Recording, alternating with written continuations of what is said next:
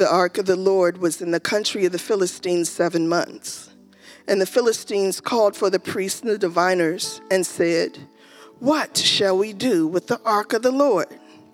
Tell us with what shall we send it to its place? They said. If you send away the ark of the God of Israel, do not send it empty, but by all means return him a guilt offering. Then you will be healed, and it will be known to you why his hand does not turn away from you. And they said, What is the guilt offering that we shall return to him? They answered, Five golden tumors and five golden mice, according to the number of the Lord of the Philistines, lords of Philistines. For the same plague was on all of you and on our lords. So you must make images of your tumors and images of your mice that ravage the land and give glory to the God of Israel. Perhaps he will lighten his hand off you and your gods and your land. Why should you harden your hearts as the Egyptians and Pharaohs and Pharaoh hardened their hearts? After he had dealt severely with them, did they not send the people away and they departed?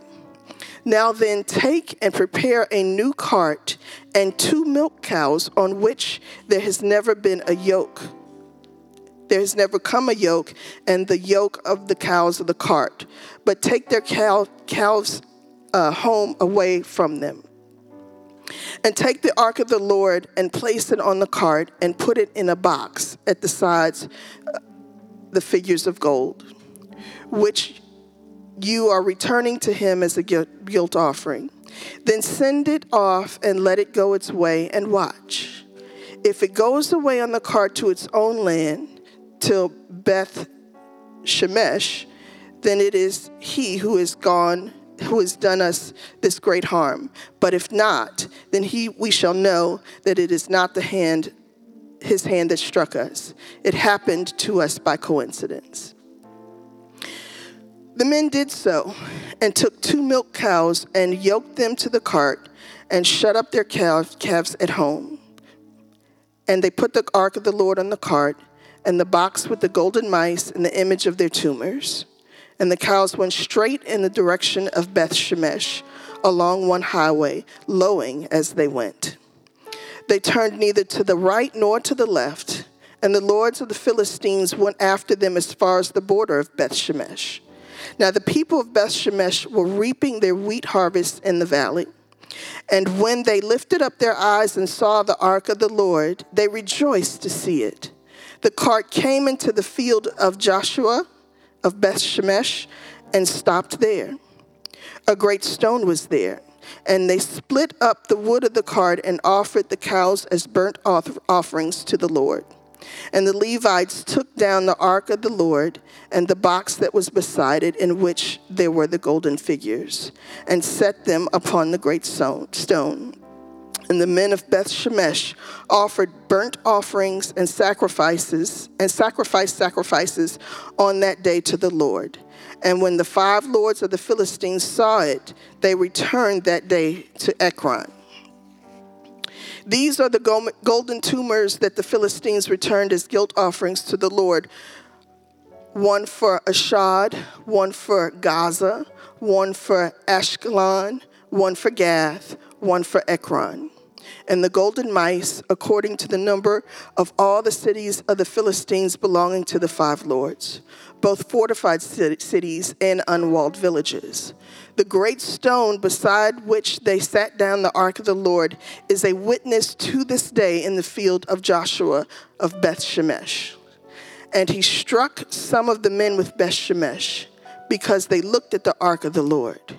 He struck 70 men of them, and the people mourned because the Lord had struck the people with a great blow. Then the men of Beth Shemesh said, Who is able to stand before the Lord, this holy God?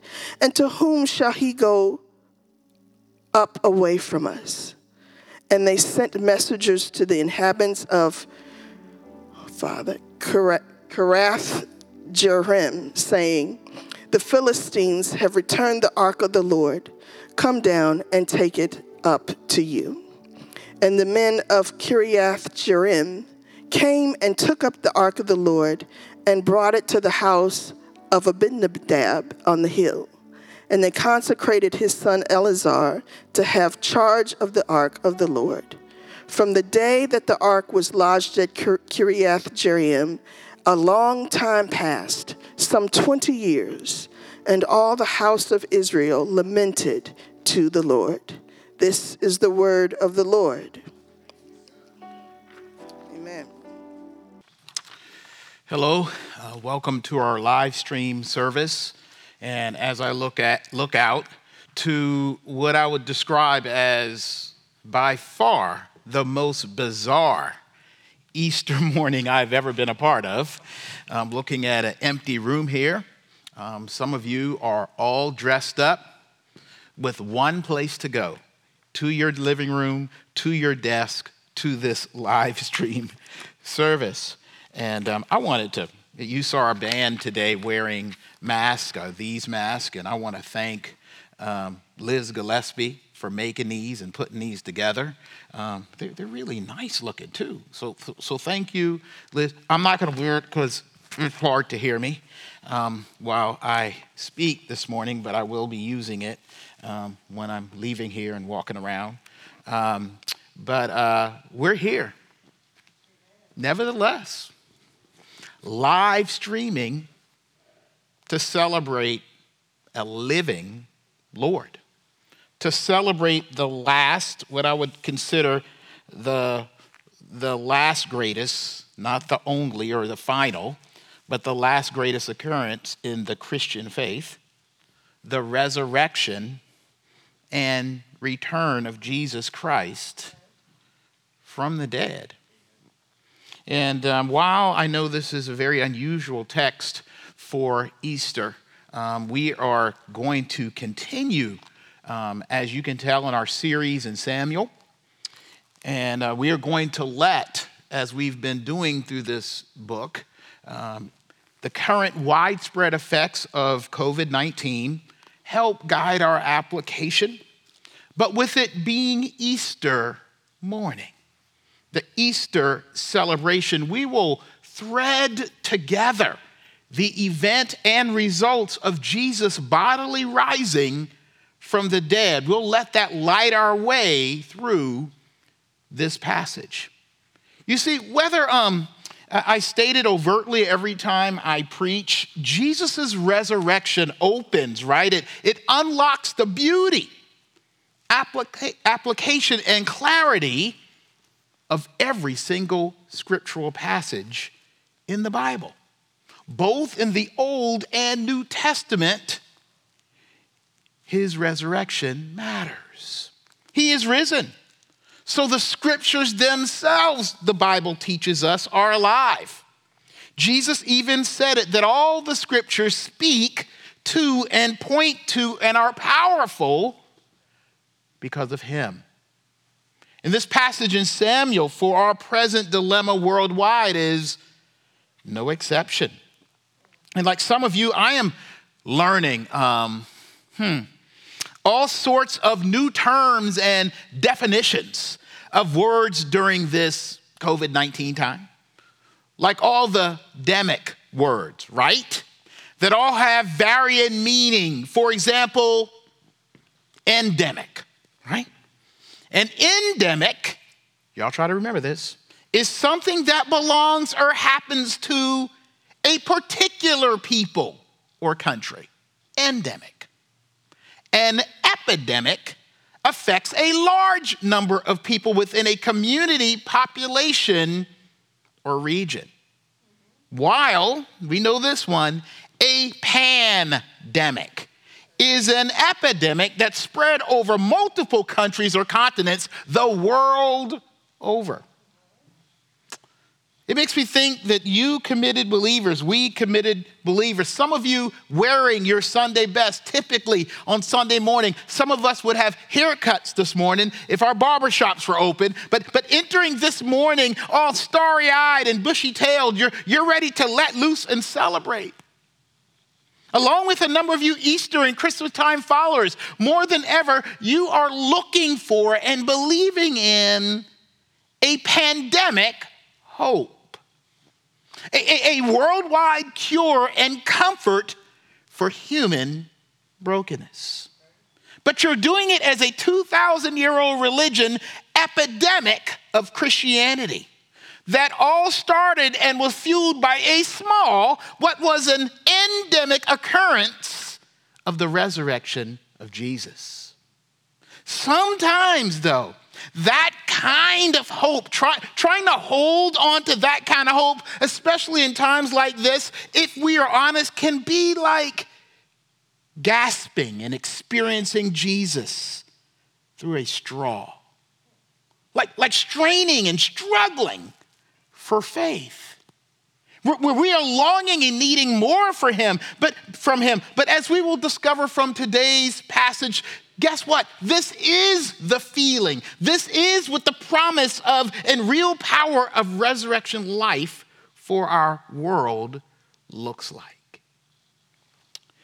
With that said, last week Pastor Josh um, preached a powerful, passionate sermon entitled A Philistine Pandemic, where after the Philistines captured the Ark of the Covenant, which again is like a golden trunk or throne replica, which, which, which served as a holy sign, symbol, and testimony of God's presence and guidance in the life of his people. And, and, and, taking the ark, they took the ark as a relic in spoil of their and their God Dagon's victory over the God of, of the Bible and his people. The, Philistines placed the ark in the temple and before the statue of the Philistine god Dagon. And the Bible tells us that Dagon gets straight clowned by the God of Israel. Supernaturally, the statue is beheaded and the hands are severed. And then, in diseased horror, God causes tumors to grow in the groins of the Philistine men in that country. The Bible says it this way The hand of the Lord was heavy against the people of Ashdod. He terrified and afflicted them. And so the Philistine leaders, right? Um, there, there is a mass, as, as, as Pastor Josh talked about it last week. There is this pandemic. Um, Philistine was a bunch of city states gathered together. Everybody was suffering from the same disease. And so they called together their religious shamans, right? Their, their priests, and, and, and asked what to do. And they did what they knew to do send the ark away. Give it back, right? Return it. Let it go, right? Uh, let, let the ark return. And it is the return that I want us to focus on today a return that mirrors and, and accurately characterizes Jesus' resurrection and return from the dead in three ways and three sermon points for those who like to write them down, I want us to embrace today.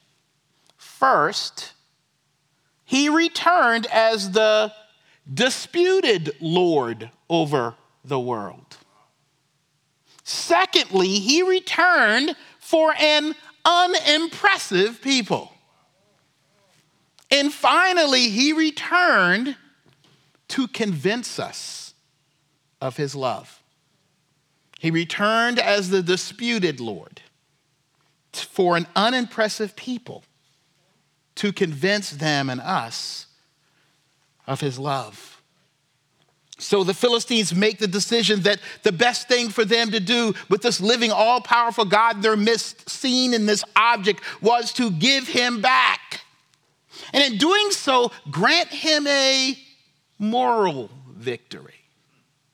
We see this as they make trophies of, of, of, of, Israel's Lord's victory over Dagon, and they give it back to God through uh, gold uh, images of the tumors and, and, and put and, and, and the and mice and put them on the cart uh, with the ark. And, and, and you know what? It's a new card. It's a respectable, honorable card with golden replicas again of the tumor that were mice uh, and mice and, and looked like mice in their appearances. And then they let cows pull the loaded cart back into Israeli territory.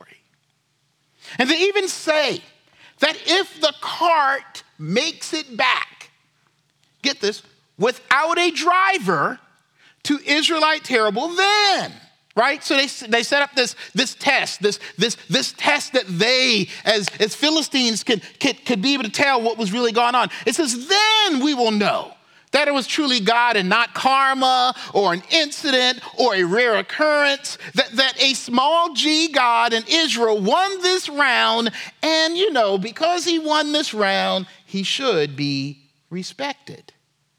Plus, look at what he did to the Egyptians when they were sore losers. Our economy couldn't withstand those plagues. But here's the thing the description of their actions are telling us that they conceded a loss to a God that they see as their opponent, as their enemy. They do not, the Bible tells us, actually honor him as the, the their one and true and only God. In fact, instead of repenting and destroying Dagon, right, tearing that statue down and disassembling their belief system, they actually confirm their belief system by sending God and the grace of God, represented by the ark and all of its power, away, right? Away from them to, as they say it, to, to its place right? And that place is not on the throne over their lives and hearts and their ways, but in a place away from having control and lordship over their lives. And thus, our first point the ark in its return and in the resurrection, the Lord God became and returned as what I would describe in the world's eyes as a disputed, disputed, and disputable Lord. Because though having beat death when we talk about the resurrection, right? It, it, the sin of the cross beat hell and, and overcame divine uh, judgment. When Jesus rose, he overcame all the world's enemies, sins, and diseases, like the ark did in Ashdod, right? Though he carried our sins away and, and rid us of them on the cross and, and stood in victory over them, hear me, he overcame the world without taking over and winning over the world. It reminds me, I'm still kind of salty as a Clemson graduate and fan. I get salty about everything that isn't orange, right?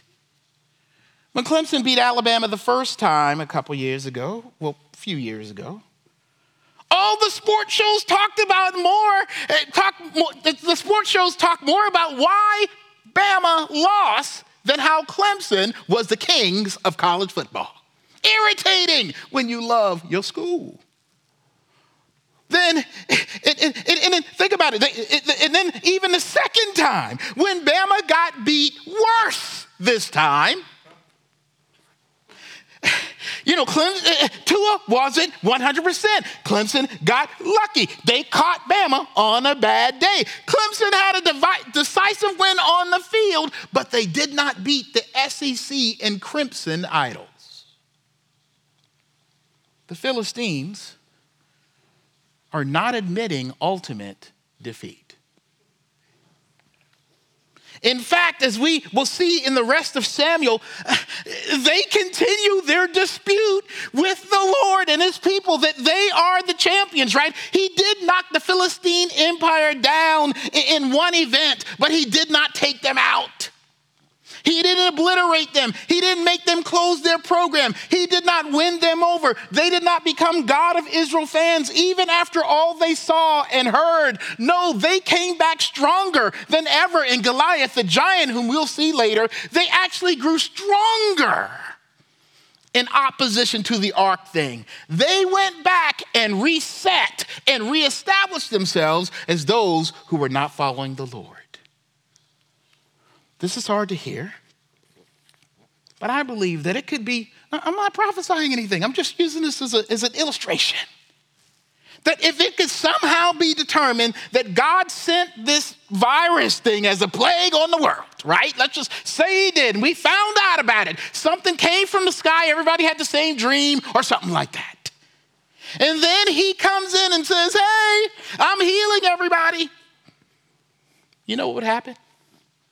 The divinity and power of Jesus, the resurrected Lord, would still be disputed. The resurrected Lord right? They, they would not be completely respected. Sure, I believe people would send thanks and, and even money, and, and, and, and some folk would show up to church for a few weeks, and, and, and there would even be like this after game handshake. Y'all won, God won, He's the man, give, and give us a trophy of respect for Christianity. But they would not necessarily become true worshipers and followers and lovers of the Creator God. I mean, the place Jesus rose, did you think about it? Was a, let's look at it in a worldwide view. Jesus rose in what was a small Roman, conquered, controlled, and oppressed commonwealth. Right? He, he, he, didn't rise in, in, in, in Washington, D.C., right? He, he, he didn't rise in, in New York or Chicago right? He, he, he rose in a, in, in a vacation spot, right? In, in a Commonwealth location, in, in, in, a poor town somewhere. And, and on top of that, what, that what, what did the world and the world leaders that most people listen to say when he rose? His disciples stole a body. And, and then a number of the religious and philosophical folks said, and they continue to say the same thing the hope of his resurrection was so much in his followers' minds. They so believed this crazy thing, so much faith. Okay? F- faith is separate from a living God in the minds of many. Just, it's just your degree of belief, your crazy belief, right? That they had so much faith, to them, it was true that, that they imagined or dreamed it or hoped it into a whole religion, but they did not truly see him. And even if he, get, get this now, even if he did rise, great, where is he? And what did it do to change things in ways that really count? The Roman Empire rolls on, Christians getting killed every moment rolling over people who need what he died for in the life, death, and then resurrection of Jesus. If the, in the life, death, and then res- resurrection of Jesus um, overcame anything and everything the world could through him or us, if he could have overcome anything, sorry, y'all, he did not take it over or win the world and its people over with his return. And you know what? Sometimes believers are not so different. Right? Have y'all heard about this debate about whether Jesus can be Savior without being the Lord of someone's life? Remember, there used to be this diagram, and I remember this diagram in a track from old school days where it showed you that you could get saved, but then there is this empty throne, right? And you must be willing to let and put Jesus on the throne of your heart. Remember that? Some of you? And that's because for every one of us, though he rose from the grave, that though he defeated death and returned to life after the grave, we still, when we sin, dispute his lordship. And in the glory and greatness of what is celebrated on Easter morning, the raw truth is the world continues on in its version of power, in its apathy towards a thing of God, God, uh, pain and suffering and doing what they want, where they are free, it seems, to dismiss God like the Philistines, to send God to his room, to his place, to the retirement home of ancient gods, faith and belief. Though he rose as Lord, to be the disputed Lord of the world. I've heard it put this way in one of our theology books Jesus' death, life, death, and resurrection is limited in its scope of, God, of what God wanted to accomplish through it, but is unlimited in its power and ability to reach and do what, when, how, and to who God wants to do it. And look at who He wants to do it for and return for our second point here.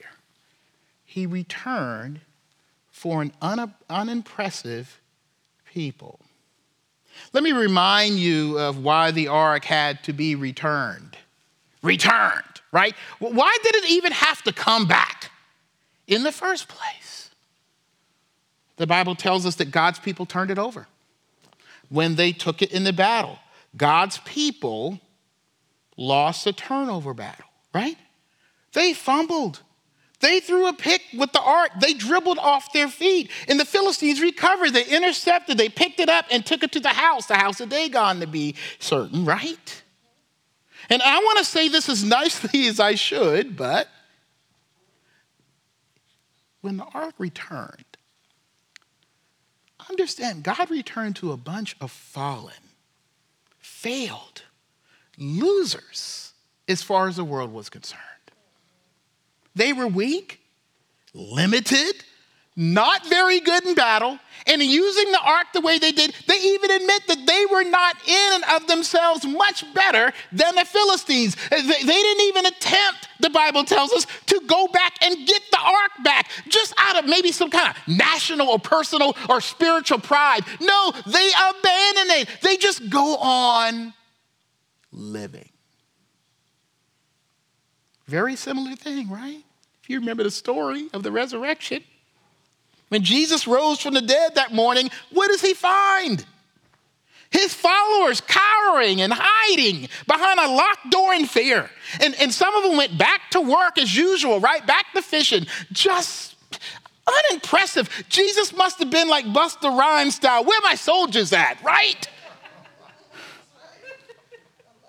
And then the first folks he appears to are the women. And those considered the least to be believed, least in social respectability and influence. And then Jesus appears to disrespected, poor, working middle class, and social justice fanatics. People who people don't listen to. You just bunch of fanatics. You think Israel's gonna rise up against the Romans? Man, please. With that Israeli power stuff, right? I mean, Think about it. Jesus is, was born to poor, unmarried, to a poor, unmarried couple, right? F- from the wrong side of town and sends his birth announcement, an invitation to the baby shower to shepherds. Right? He starts a grassroots failed political campaign that ends with his death and then resurrects and returns to women and scary fishermen to see him.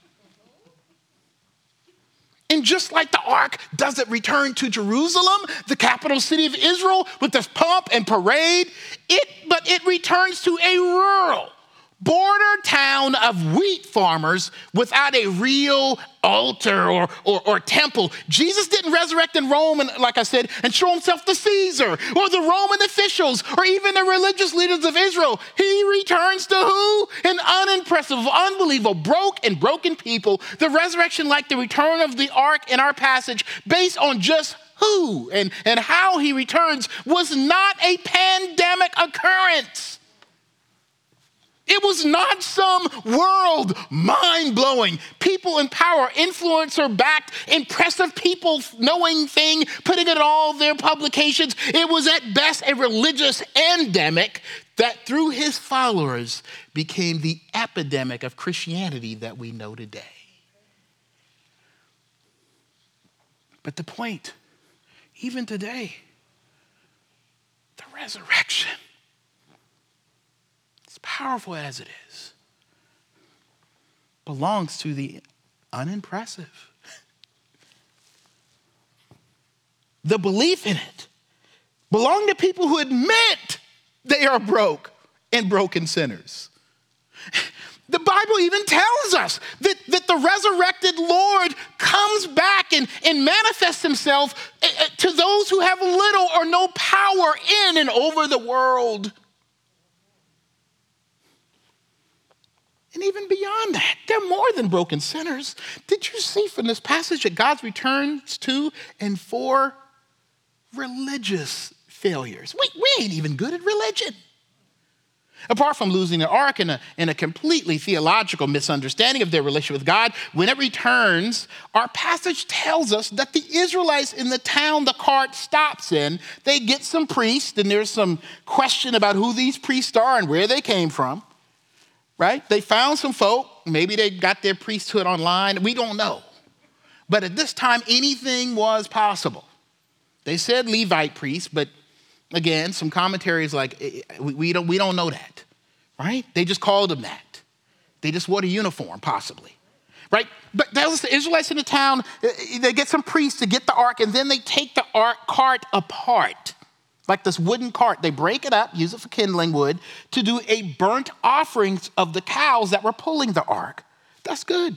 That's good, right? Because burnt offering shows that they know they have sinned, that they are broken, that they disputed God's lordship in their lives. But look at what happened in large part because spiritually and religious, because spiritually and religiously, they were a mess.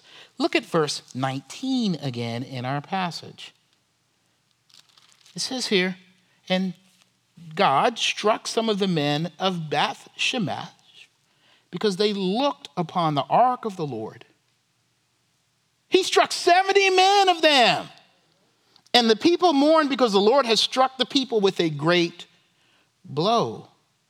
Then the men of Beth Shemesh said, Who is able to stand before the Lord, this holy God? And to whom shall we go up away from us? So they sent messages to the inhabitants of Kiriath Jearim saying, The Philistines have returned the ark of the Lord. Come down and take it up to you. Man, this sounds familiar. Sounds just like the Philistines. They don't want God. Right? It says the town rejoices in the beginning when they see it, and then they send the ark away. They don't want it. They are not happy with how God is being God. And then it sits in national storage for 20 years at somebody's house, in somebody's shed. Y'all remember the end of Indiana Jones and the, uh, in, in the Lost Ark? At the end, the ark opens up and it kills all these folk. They get it back, and then you see it being rolled down by some dude with his name on his shirt to a little storage facility in some high, you know, security area. This is what they did. The ark returns to people who are religious failures, whose faith fails, who are disobedient. And then on top of that, will forget and forsake and turn God away when things are too holy for them. You know, we believers are people who will sin for years and years and years in the same way. And sometimes we are even tempted to send God stepping and close him up in a way as we close parts of our lives to him. You know, I've been listening to some of this stuff, and people will send me things. And some of the prophecies and behaviors of some of us religious leaders and some of us believers over this COVID 19 thing. I mean, people that they believe God and Jesus has returned to, has resurrected to, for, whom God belongs to and whom belong to God. Some of these folk have lost their religion, right? They've twisted theology and some even their faith, where they are taking the Lord and, and like the, the Israelites did that day, looking at and, and looking at the ark, um, you know, looking at God um, like the Israelites did in the ark in our passage. And, and the re- regular Israelite non priest for, was forbidden to look at the naked ark, okay? Not only literally, but here's what it pointed to looking at the ark would be like folks looking meant that they wanted it, right? Let me explain. Like they saw it and God as a controllable possession. Right? It's holy, it's His. He does with it what He wants. But if we were to look at His power and His purposes and His presence, it is in our hearts to try to ignore it or control it or even despise it. They didn't consider the will and way of God holy when they looked at it. Their hearts were off, like many of us who are gazing. We're looking at the world. And as we do it, some of us are looking at God's sovereignty and his purposes in the face with a degree of contempt. Where we're confronting God's sovereignty and power, blowing and spitting and prophesying, and, and many will even eventually turn him away completely or put him in storage until this thing is over. like the Israelites back then, we, we sacrifice and serve, right? Like they did, have a good service, and we give him our sins. We like that.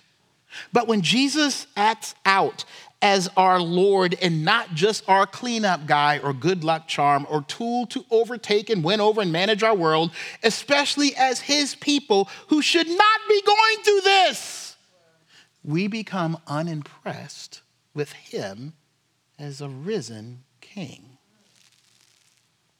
We see his performances underwhelming for our life and our world. I mean, I've thought it. Why? Why did you have to come back the way you did? Why did you have to resurrect, Lord, to these fishermen? You should have gone to Caesar. They should have pictures of you all over the place and all the pagan literature. We saw Jesus, the whole world saw him. Why?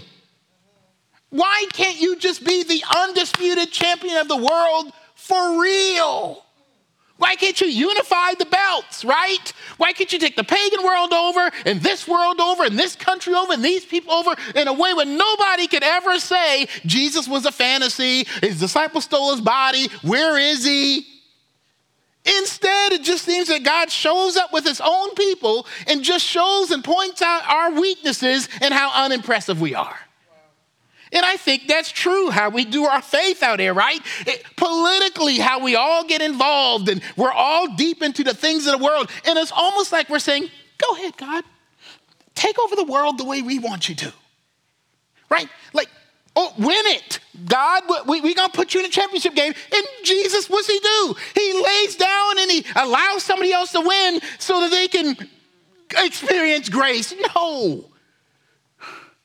We want them to win. Jesus rose and returned endemically to an unimpressive, not completely convincing in people like you and me, which ironically, y'all, should bring us immense joy and hope this Easter morning. I mean, think about it. The fact that God the Father would give and then resurrect and have Jesus return to and for the likes of you and me says that this God must really love us. And obviously returned and rose, our third point, to convince us of and call us to his amazing love. You see, when the Philistines' leaders decide to send the ark back to its place, did you hear the description? They put it on this cart and then attached it to not a horse, not a donkey, not oxen, two milk cows. Milk cows. That only milk cows want to do is get back to their calves, right? To, to, to take care of their calves, to, to get back to, to, to the field, to eat some grass, right? To, that, that's, and, and these are untrained cart pullers. These cows would not know how to travel along a path. They wouldn't know what's on their back. The Bible says they were un, never had the yoke put on them. You ever put a yoke on? You ever put a yoke on somebody on, on an animal that never been trained? You ever try to walk a dog that never been walked with a leash? You're like, come on, it's choking, right? Sometimes you just gotta, no, it's hard. These cows would not know how to travel over, and they aren't used to pulling any weight. And they were sent along, get this, without a driver. They had a driver though, didn't they? Because this was a test of whether it was the Lord for real. If the cart returned to the people who fumbled it, then it was the Lord. Look at verse 8 through 9, how they say this in, in, in chapter 6. And take the ark of the Lord and place it on the cart and put it in a box at its side and, and figures of gold. Box sometimes is interpreted saddle uh, bag, which you are returning to him as a guilt offering. Then send it off and let it go its way and watch. If it goes on its gone the way to its own land to Beth Shemesh, then it is he, God, who has done us this great harm. But if not, then we shall know that it is not his hand that struck us. It happened to us by coincidence. And then the cart, the Bible tells us, goes all the way back to the Israeli side of the border. And look at this description in verse 12 through 14. And the cows went straight, the Bible says, in, in the direction of Beth Shemesh along one highway, lowing as they went. They turned neither to the right nor to the left. I'm sure there was a lot of eat, eat along the way. And the lords of the Philistines went after them as far as the border of Beth Shemesh. Now the people of Beth Shemesh were reaping their wheat harvest in the field. Hear this description. And when they lifted up their eyes and saw the ark, they rejoiced to see it. And then they had a sacrifice. You know what this reminds me of? This, you know, I have some favorite movies. One of them is The Color Purple, right? This is the end of The Color Purple movie. When Celie sees her sister off in the field, right? And they run to each other. Like she lifts her eyes up and she just sees her coming at a distance. Or for you cartoon fans, this is when Marlin sees Nemo, right? You're found. The Bible says the people of God in that town, they lift up their eyes and rejoice. This is saying they are spiritually and emotionally down, y'all. They beat down. They just working, right? They see their ark and it lifts them. It, it raises their hope that guess what? God has returned to us and God has returned for us. Their ark returned where it did to who it did, not because any person wanted it or anybody willed anything in their own power or good heart. God so loved his people in the world that he wanted to return not to overtake the world, not to take down the world powers, not to be a tool of, of, politics or be weaponized by us to make demands of our struggles. No, He returned to be our God and for us to be with Him as our Father God. Jesus rose and didn't just go up, He returned and came back to His people because He wanted them to know that His purpose in returning turning in such an endemic mad, mad manner was an endemic love for sinners like them for failures like them, broke and broken people like them. The resurrection return of Jesus said, He loves us for real. His return is so that he can continually convince us that while we were yet sinners, God loved us in Christ Jesus. That though the wages of sin is death for us people who fumble him all the time, that he gifted Jesus eh, to give us eternal life. That, that God so loved the world of people, just like you and me, that he came back here this straight way, undeterred by power and politics and revenge, winning or being fully respected in the undisputed Lord in the eyes of the world. He just wanted to win you and me and take us and bring us over to himself. That's the joy of the Lord's resurrection.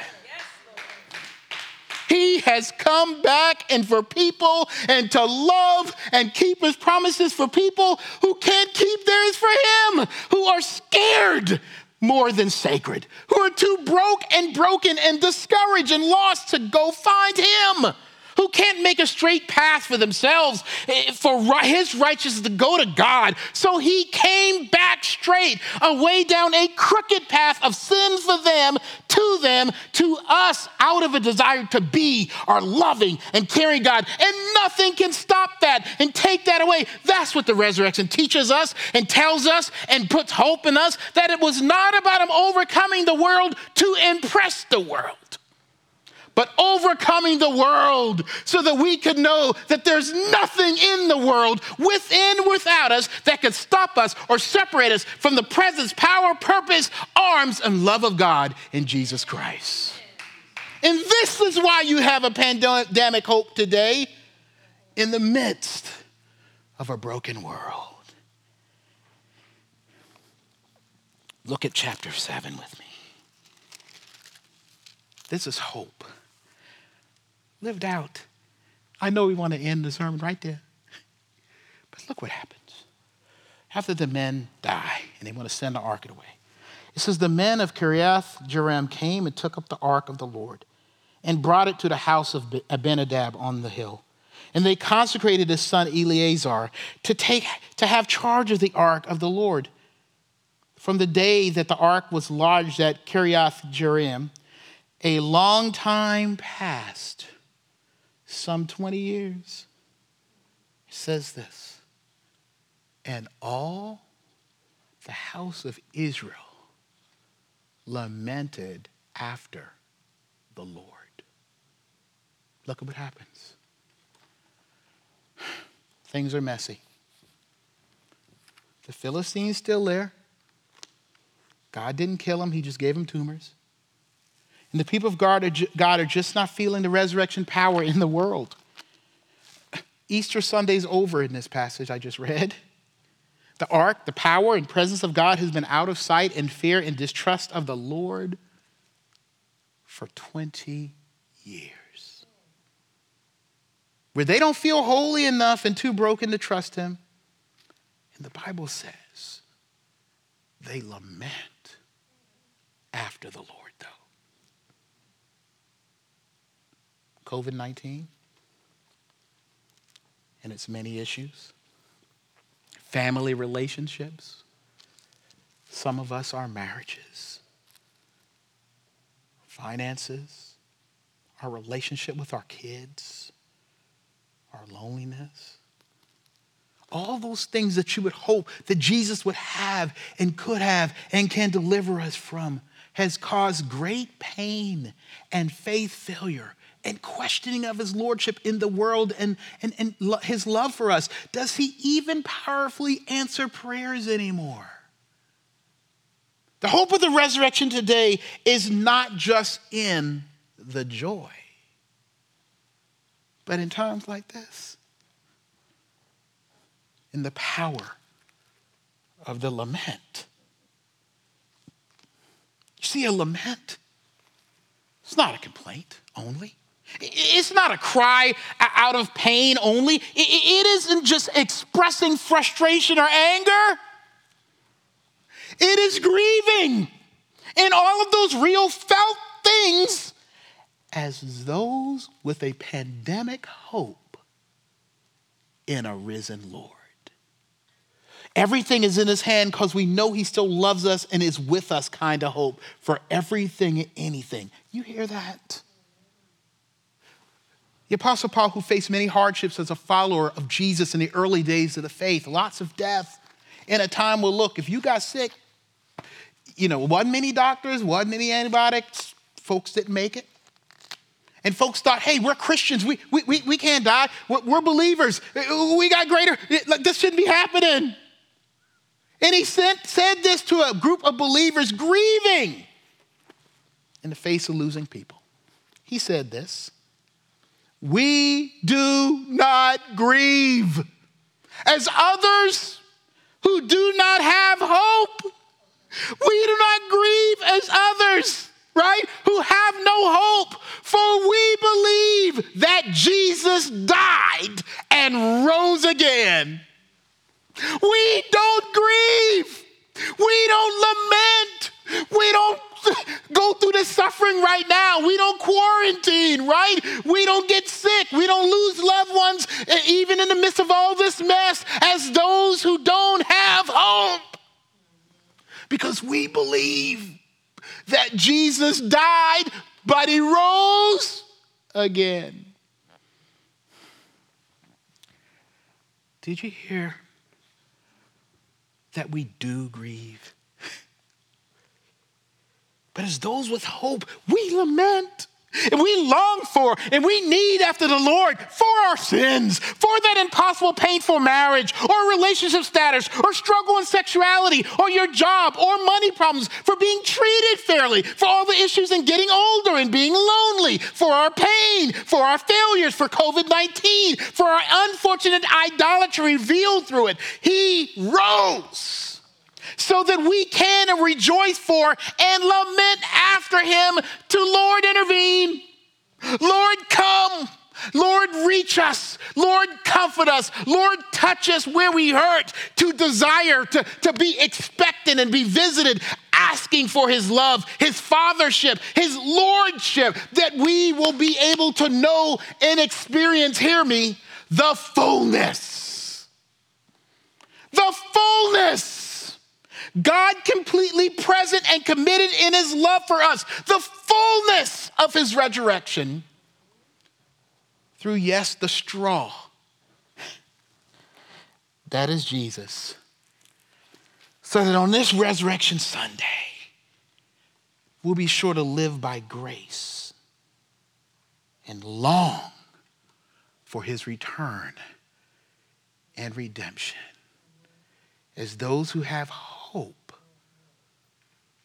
even though we grieve, even though we're in a dark place, because he rose again.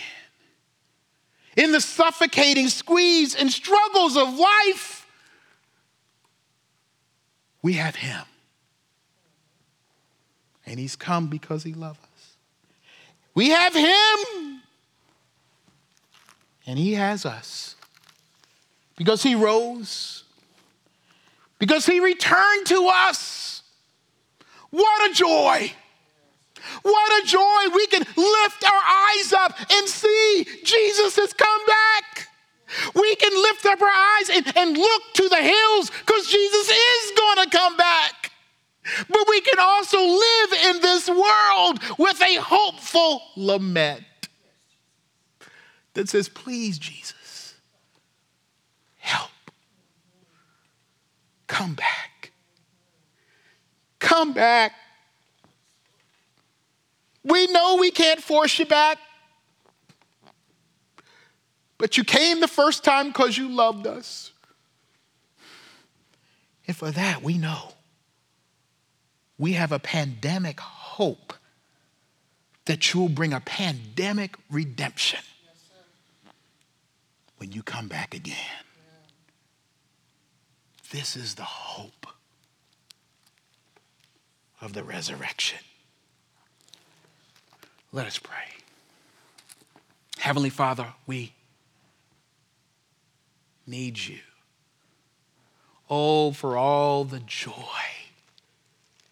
of looking 2,000 years back, Lord, and, and looking at a scripture that continues to live.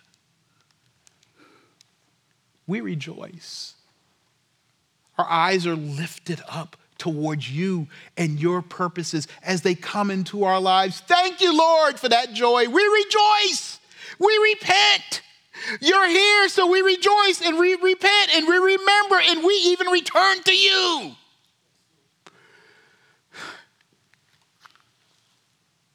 But for the sorrow we feel,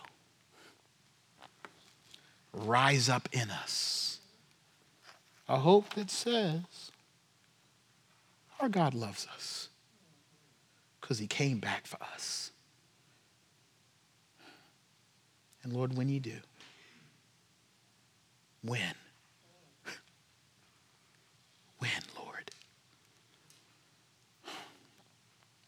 In Jesus' name, amen.